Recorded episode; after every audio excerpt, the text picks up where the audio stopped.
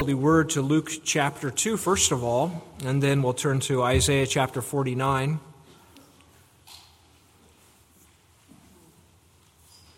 Luke chapter 2 at verse 21. I'd like to read here about Simeon and what he says about the Christ child as a light to the Gentiles.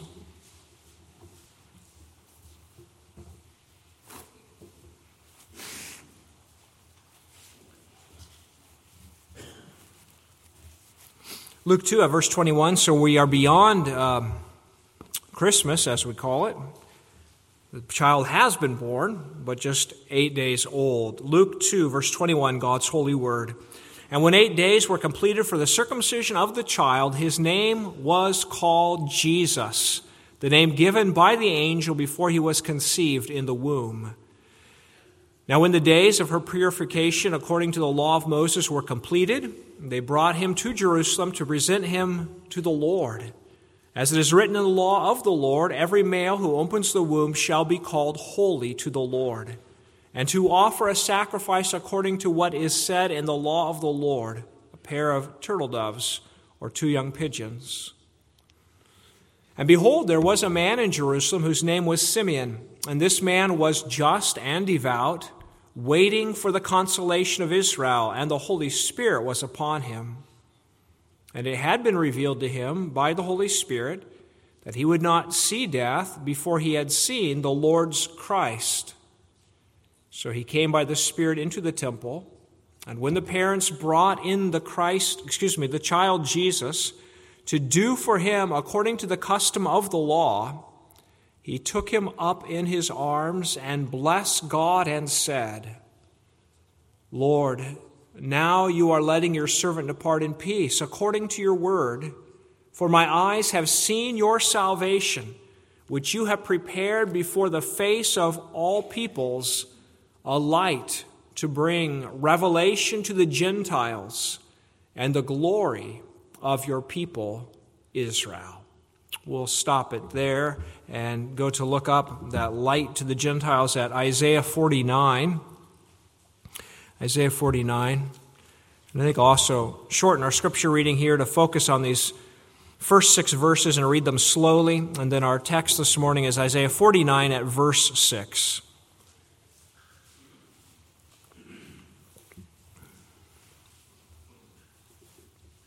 Isaiah 49, verse 1 the God breathed scriptures still.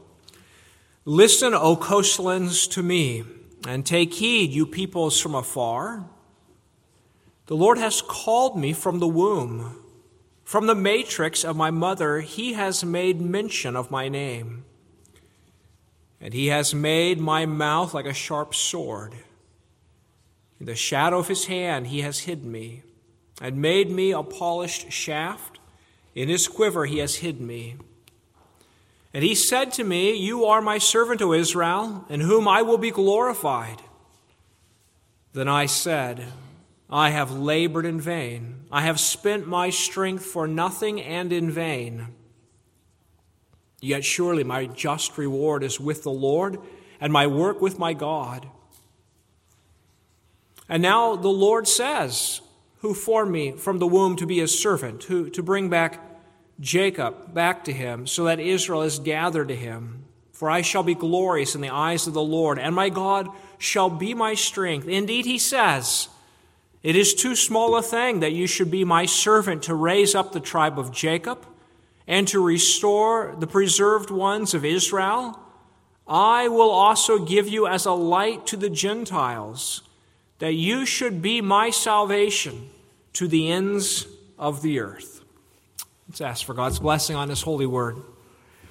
Father in heaven, we praise you for the Old Testament that prophesied the coming of Christ and for the New Testament that has revealed and interpreted that coming to us. And we pray that you'll bless your word as it's preached to us today, that you would give us eyes to see, that the light of Christ would dawn upon us, and that in Christ, who is the light, we would enjoy everlasting life. So help us, God. In Jesus' name, amen.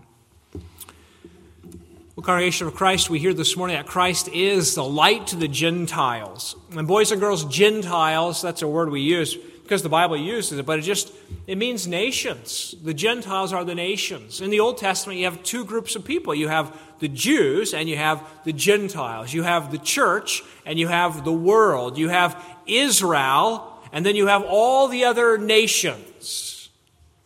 Now, when you read the prophets, they have lots of things to say about Israel, the Jews, the church. But the prophets of the Old Testament also had a lot to say about the nations. In fact, they often name the nations, don't they? And as God speaks of the nations and the prophets, he has two different things to say. On the one hand, he says he's going to bring judgment upon them for their idolatry, for their pride, for their brutality, for what they've done to Israel. He will repay them. But on the other hand, he says he's going to save them. He's going to save them. Today we hear how he will save them. He will save them by giving his servant as a light to the Gentiles. The book of Isaiah is filled with these glorious references of the inclusion of the nations among the joys of Israel. Isaiah says early on that in the last days many peoples will come to the mountain of the covenant of the Lord Isaiah says that God will judge between the nations and will settle disputes for many peoples, turning their swords into plowshares and their spears into pruning hooks. Isaiah says the glory of the covenant Lord is going to be revealed, and all mankind together will see it. Isaiah speaks of this messianic king of the line of David, and he says that he will stand as a banner for the people. They will rally to him. The servant of the Lord, he says, will bring justice to the nations, and in his law the islands will put their hope. Well, over and over, Isaiah makes clear that God's intention is universalistic. He's going to gather elect not just from Israel or Israel and Judah, but from the nations into his kingdom.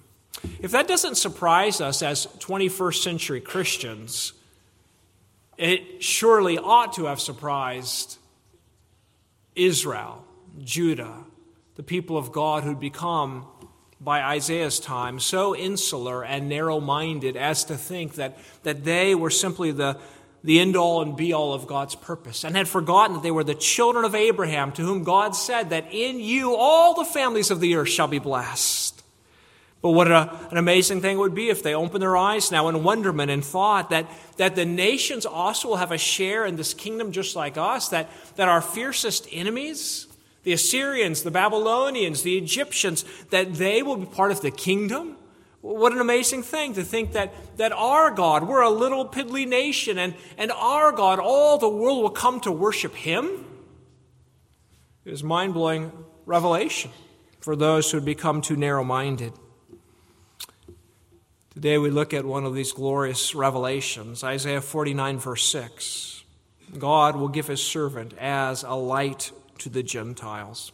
Let's consider just two points this morning. First of all, that, that God's servant is worthy of a worldwide task. He's worthy of a worldwide task. And then that God's servant is given for a complete salvation. God's servant is given for complete salvation. First of all, God's servant is worthy of a worldwide task. Let me read verse 6 again. Indeed, he, the Lord says, It is too small a thing that you should be my servant to raise up the tribes of Jacob and to restore the preserved ones of Israel, I will also give you as a light to the Gentiles, that you should be my salvation to the ends of the earth. If you're familiar with the book of Isaiah, you might recall that there's four servant songs, so called, in this book between chapter 40 and chapter 55. And this is the second of them. The first is chapter 42. And these servant songs, they speak about the servant or Israel the servant. And so scholars debate the question, you know, who's the servant? Is the servant the people of Israel? Is it a remnant of Israel? Is it the prophet who's speaking? Is it the Messiah to come? This is a common question. In fact, maybe you remember that, that in the book of Acts, when Philip is sent by the angel to overtake the Ethiopian eunuch and he comes up alongside that chariot. He hears him reading. This palace official from Ethiopia is reading the scroll of Isaiah at a different servant song, Isaiah 53, about the suffering servant. And, and Philip asks him, Do you know what you're reading? He says, Well, how can I unless somebody explains it? And so he invites Philip into the chariot. And then he asks Philip, as he reads these words about the suffering servant, he says, Of whom is he speaking? Of whom is this prophet Isaiah speaking? Of himself or another man? And then we read in, in the book of Acts. Then Philip opened his mouth and, beginning at this scripture, preached Jesus to him.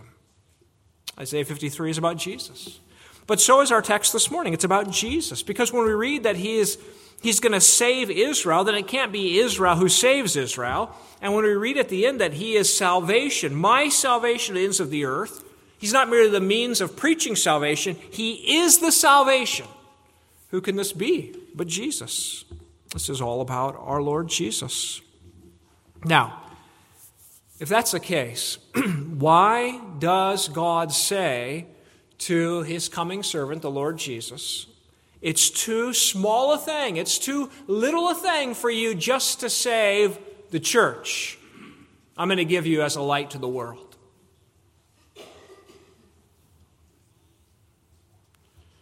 Well, I submit to you that verse 6 is the answer to verse 4.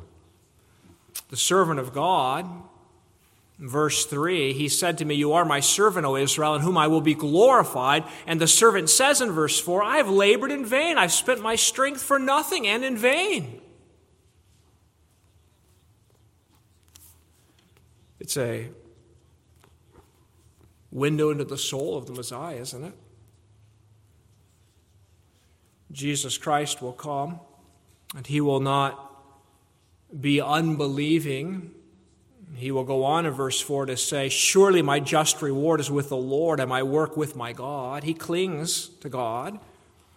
But when he says, I've labored in vain, my strength I've given for nothing, he expresses a sense of, or at least a temptation towards a feeling of failure and uselessness. We know our Lord Jesus became one with us in the flesh, that he was tempted as we are. We know that Satan would have spoken to Christ words saying, you know, it's all hopeless. Just give it up, hang it up. It's worthless, this mission you're on. Remember that Jesus' earthly ministry was not crowned with this triumphant success outwardly, but he was despised and rejected by men. We know Jesus in Mark 9, when he comes down from the Mount of Transfiguration and his glory is revealed, he comes down the mountain to a people among whom the disciples cannot cast out the demon out of the boy's father. And you remember Jesus, he, when he hears that what's going on, he says, Oh, faithless generation, how long shall I be with you? How long shall I bear with you? Christ is not greeted and received as the glorious Messiah and trusted in, is he? He was tempted towards discouragement. But you know who else faced discouragement? The very people to whom Isaiah is writing the nation of Israel and Judah. As he's writing these words, they were supposed to themselves have been a light to the nations. That's why God chose this nation. And yet they, by their idolatries, have defiled God's glory in the world. And the nations, they mock God's people, they attack God's people, they despise God's people. They don't stream into Jerusalem to worship Israel's God. But the coming servant of the Lord will have none of Old Testament Israel's blame. He will be a pure and a holy servant. He will not fall prey to sinful cynicism and giving up the assignment, but he will press on, trusting that his work is in the hands of the Lord. And despite how the ministry of Christ would appear as something rather small or weak or despised, yet in God's way, in God's time, it will be glorious. It will be glorious. Not only would Christ restore a wayward and broken Israel, but he would save the world. Now, when the Lord says here, it's too small a thing that you should be my servant to raise up the tribes of Jacob, to restore Israel, God is not saying that saving the tribes of Jacob and restoring Israel is a small thing. It's actually a huge thing, right? Because the people of God have, have, have fallen very, very low. Isaiah prophesied during days in which the church is divided, right? The church is broken apart. You have the northern kingdom of Israel and the southern kingdom of Judah, and they're at odds with each other. And in fact, in Isaiah's day, they go to war against each other. They want to kill each other. And then during Isaiah's day, the northern tribes will be conquered and carried off captive by the Assyrian nation, and Assyria will scatter them. And then Isaiah foresees the day when the Babylonians will come and capture Judah and carry them away captive. And now to put all this back together, to bring these people home, to give them new hearts, to reconcile them to God, to cover their sin, this is not a small thing. This is an enormous thing. This is an enormous thing to save God's people and restore their glory in the Lord. But as big a task as that is, God says, For you, my servant, it's too small. It's too small. It's not nearly enough for you because of your glorious nature, because of your extraordinary calling, because of your astounding preparation. It is it is too small a task for you. The servant says in verse 1 The Lord called me from the womb. The Lord's calling upon his life, we learn in the New Testament, is actually from eternity. Christ was foreordained before the creation of the world. And he says in verse 2 You've made my mouth like a sharp sword. Our Lord Jesus has the power by which to speak and to heal and to raise the dead and to convert hearts. And he says in verse 5 And now the Lord says, Who formed me from the womb to be a servant. What a wonder that, that the eternal Son of God comes down from heaven to take up a human nature in the womb of a human woman, the young Mary. This is the glorious one, the Lord of glory. This is the eternal Son of God. So great a servant is he as he comes in obedience to his Father. It's too small a thing to save Israel. He will save the world. He will restore an estranged world to her God and Maker. And so Christ need not doubt the success of his work. And even if at times he will be tempted, by Satan to, to think his work will come to nothing. He has the sure word of the Lord that his work will be glorious, his strength will not be spent in vain. Even on the cross, when, when Satan is mocking him and the world is mocking him to think he is useless, he will believe the word of his Father, that he will do a glorious thing to save the elect of all nations and make one people for the Lord God. But now, brothers and sisters, if this is an encouragement to the Christ, the coming Christ, who else is this an encouragement to? Well, it's written as an encouragement for the people of the Christ. As Isaiah writes these words, any believing saints in the church would have been quite distressed to think that after all we've done in all these centuries and trying to be faithful, those of us who've tried to be faithful, it all comes to nothing now. What a disaster we've become. How we've ruined the name of God in the world. But God is giving to His church hope here. He's saying to them, Your purpose is not lost, but in my servant who is the true Israel, your purpose is restored and you have a share in his wonderful success. These words are written for our encouragement this morning, brothers and sisters, for us. They're written for us. Aren't we tempted to discouragement in the labor of the church? Aren't preachers tempted to discouragement and think, oh, all my labor was in vain? All the study of the word and the preaching of the word, what did it come to? We long to see conversions and revival and hungry souls that are hungry and thirsting for the word. And you know, even every member, not a preacher, the discouragement we face in pouring yourselves out as, as servants of the Lord and His church. Maybe you have prayed and labored for neighbors or for loved ones, and yet, despite your witness, they haven't believed. Or maybe you've, you've poured yourself out in hospitality for people who've come into our building here and you've loved them and you've cared for them and then they, they just leave and you never see from them again and you wonder are they in a church somewhere? Did they, did they receive anything of the Lord here? And yet, where does the Lord turn our eyes here? The hope of success is not rooted in us, but in God's servant. It's not that we are a great people. It's not that, that we have some powers within to do a work upon a people, but our eyes are set upon God's servant, whom we know is the Lord Jesus Christ, the one formed from the womb to be his servant. In the fullness of time, God sent his Son to be born of Mary.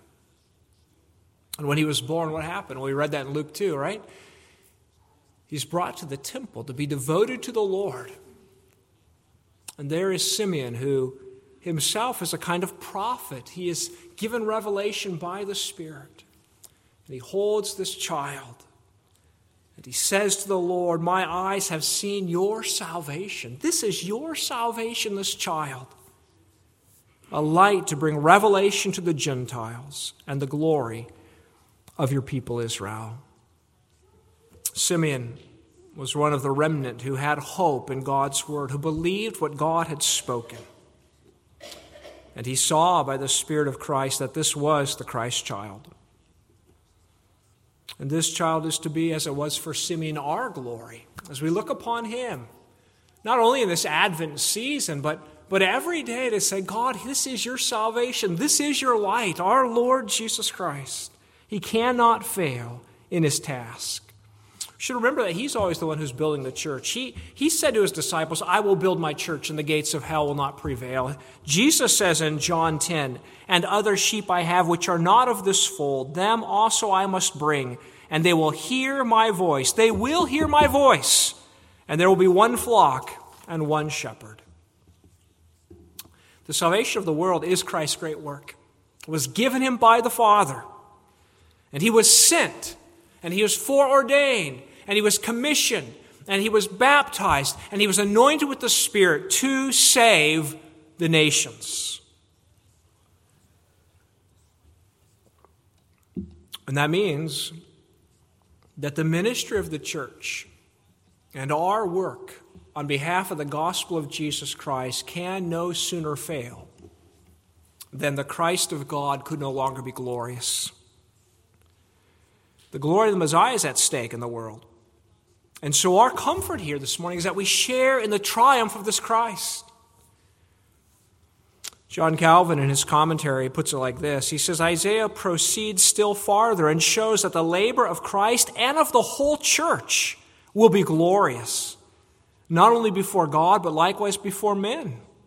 Although at first it appears to be vain and useless, yet the Lord will cause some fruit to spring from it contrary to the expectations of men.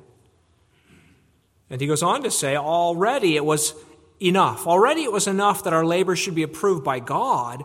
But when he adds that it, will, that it will not be unprofitable, even in the eyes of men, this ought still more abundantly to comfort and to excite us. Hence, it follows that we ought to have good hope of success, but we ought to leave it to the disposal of God Himself that the blessings He promises may be manifest at the proper time, to whatever extent, and in whatever manner he shall think proper. John Calvin has it right, I think. When you read the text, be excited. The work of the church will be glorious because the work of the Messiah, that is the work of the church, founded upon him, proclaiming him, that work is glorious. And yet, leave all things to God to manifest His blessing at the proper time, to whatever extent, and in whatever manner God thinks proper. Now, look with me at Acts chapter 13, if you would. Acts chapter 13 in the scriptures, where we see the Apostle Paul having to do that very thing to be excited about the gospel, but to leave in the hands of the Lord whatever it's going to do.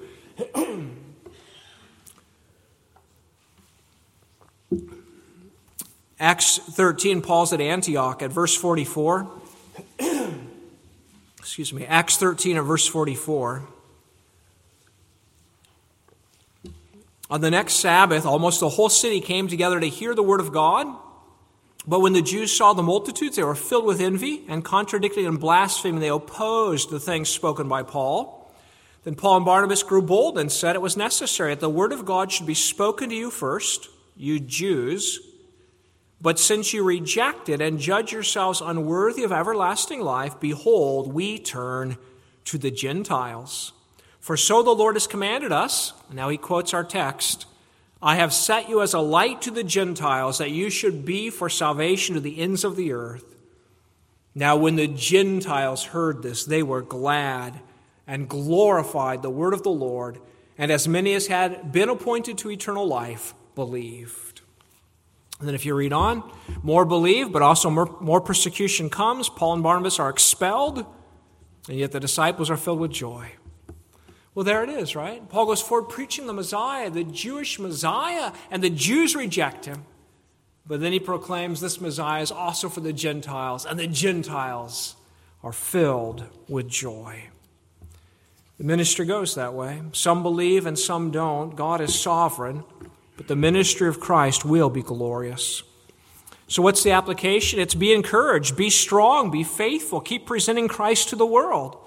Not everyone will believe, but not everyone will reject him. God's Spirit, the Spirit of Christ, is at work. And so Paul could say to Timothy, Therefore, do not be ashamed of the testimony of the Lord or of me, his prisoner. Do not be ashamed. Paul would go on in, in Timothy there to say that Paul's not ashamed. And then Paul will point to the fact that many have deserted him, but Onesiphorus has often refreshed me and was not ashamed of my chain. But when I arrived in Rome, he sought me out zealously and found me. You see, if we will not be excited about the glorious ministry of Christ, then we will be ashamed of it. If we will not believe the word that the ministry is glorious, then we will turn away and be embarrassed of it. And we need to hear that, brothers and sisters, because we live in a celebrity culture where many people assume that the glory and success of the church is measured by how big and beautiful the building, how bright the lights, how sophisticated the sound system, how charismatic the preacher, and how vast the multitudes that fill the stadium.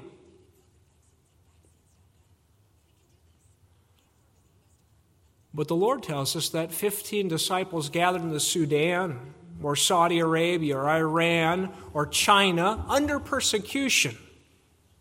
Since the glorious servant of the Lord is with them, that's glorious.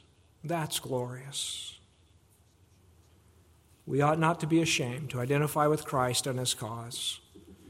It will not fail. God's servant is glorious. He's worthy of a worldwide task. He has been sent by the Father, as the fathers loved the world, to gather people out of all nations, tribes, tongues, and languages, and to reconcile them to God, to be His people, not for a time, but for eternity. We will see His glory. But secondly, this morning, God's servant is given for complete salvation. God's servant is given for complete salvation. If this one's going to save the world, how will he do it? Well, the end of verse 6 says, I will give, I will also give you as a light to the Gentiles, that you should be my salvation to the ends of the earth. So we've got two things here we've got light and salvation. Let's look at that light first of all. Light in the Bible can mean joy and life, it's the opposite of misery and death. But light can also mean the way in which you receive that salvation, and that is by, by the true knowledge of the gospel. And I think that's especially what Isaiah is emphasizing here. Boys and girls, we, we often don't think about the value of light. Maybe this week you went in your bedroom, it was dark, and you turned on the light, or you went in the bathroom, it was dark, and you turned on the light, and we're, we're used to that. But it's an amazing thing that, that when we can't see, it's dark, we turn on the light, and now we can see. And God's the creator of light. He spoke at the beginning of time and created light, and lighted up the world. But the light spoken here is, is not a, a physical light, but a spiritual light, so that we can see spiritual realities. Like what? Well, like our sin, like the wrath of God on it, like the triune God who made us and to whom we are accountable and like the wonder of the gospel that God has sent his beloved to rescue the world. Now, when God says that his servant will be a light to the Gentiles, what does that imply? It implies that the Gentiles live in darkness, in ignorance, in unbelief, that they can't see, that the spiritual realities of the world are unknown to them, that they're lost in this darkness of sin. And the same is true, of course, today, doesn't it?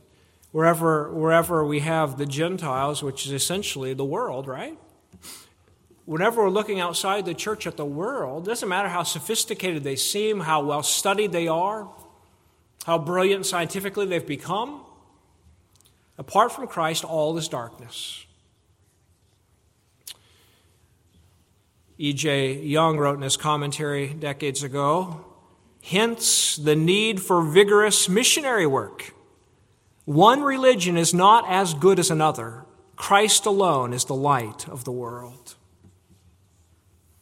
You believe that? Apart from Christ, all is darkness.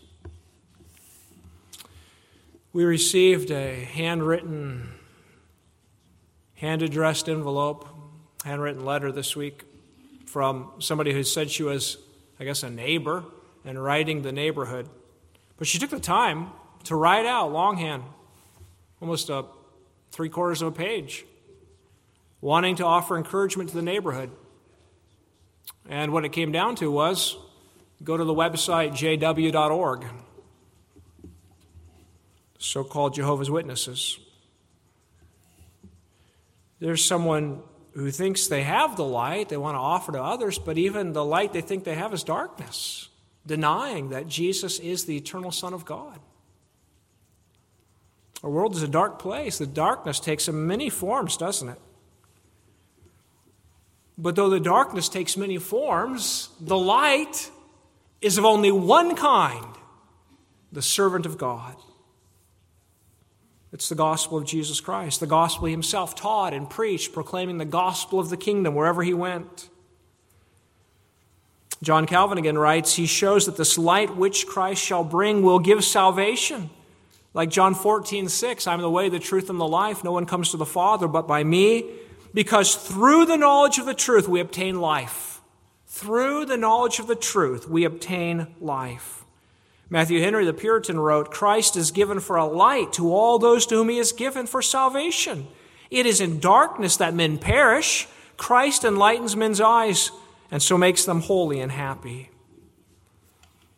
The way salvation comes is through the spread of the light, the preaching and the teaching of the true doctrine of the Bible. We have to remember that as a church. It's easy, and many churches do today, get lost in a flurry of activity of political causes and social causes. And many of those may even be great things to do as a Christian individually. But the mission of the church is the gospel mission, the preaching of the gospel. This is our task to proclaim the light, to bring the light. Jesus said, I am the light of the world. Whoever follows me will not walk in darkness, but will have the light of life. There is no other institution, no other organization to whom this task is assigned as it is assigned to the church to spread and diffuse the light. Ignorance is death. We need the truth, and we need the Spirit who enlightens hearts to receive that truth. And as we see that Christ is the light, that we may rejoice that, that there's no one, we too often do this, I think. We look at certain people and think they are just too ignorant or too hard hearted or too lost to ever become a Christian. But just put yourself for a moment in the shoes of the Old Testament church, looking at the brutality and the idolatries of their pagan neighbor nations, and hearing that this Messiah is going to bring them light, salvation. Even the former persecutor of the church could say, For it is the God who commanded light to shine out of darkness, who has shone in our hearts to give the light of the knowledge of the glory of God in the face of Jesus Christ. The light of God is powerful. The light of God is the truth of God, empowered by the Spirit of God. But you know, one takeaway from this is the reality that we may never long to be a non doctrinal church. Doctrine means teaching. And teaching is, if it's biblical teaching, it's just the, it's just the truth of God's word.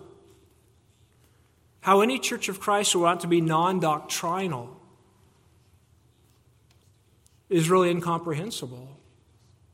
That's like saying we want to be a church without light.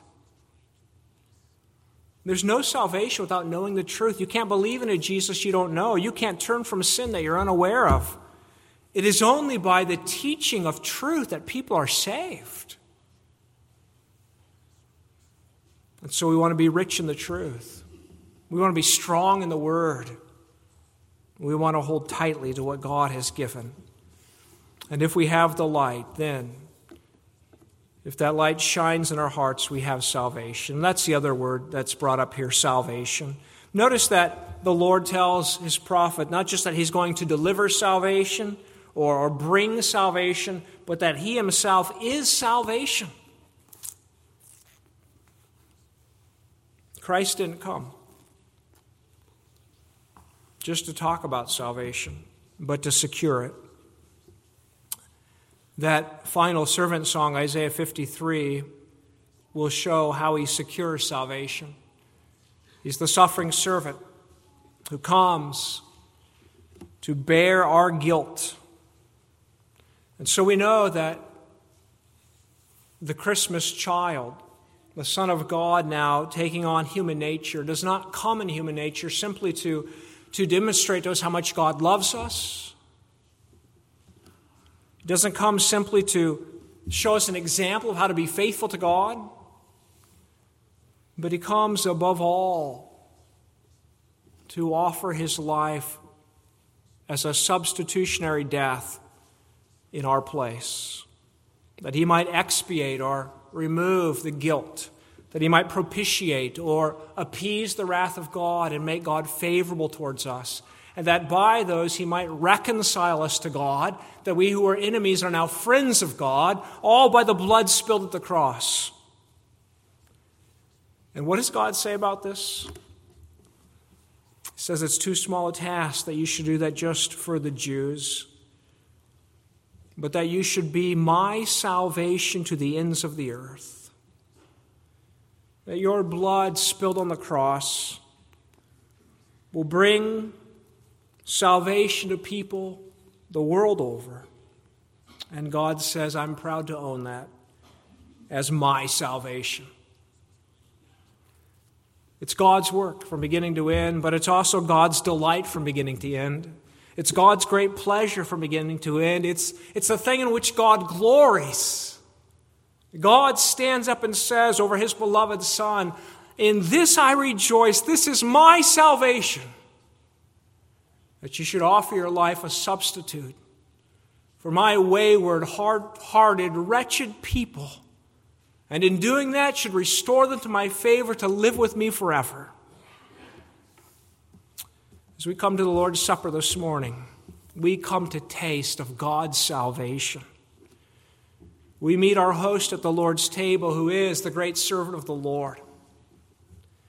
And it was too small a task for him to save only the Jews, but he has come to save Gentiles like us and to bring us into the family of God and to make us the Lord's forever.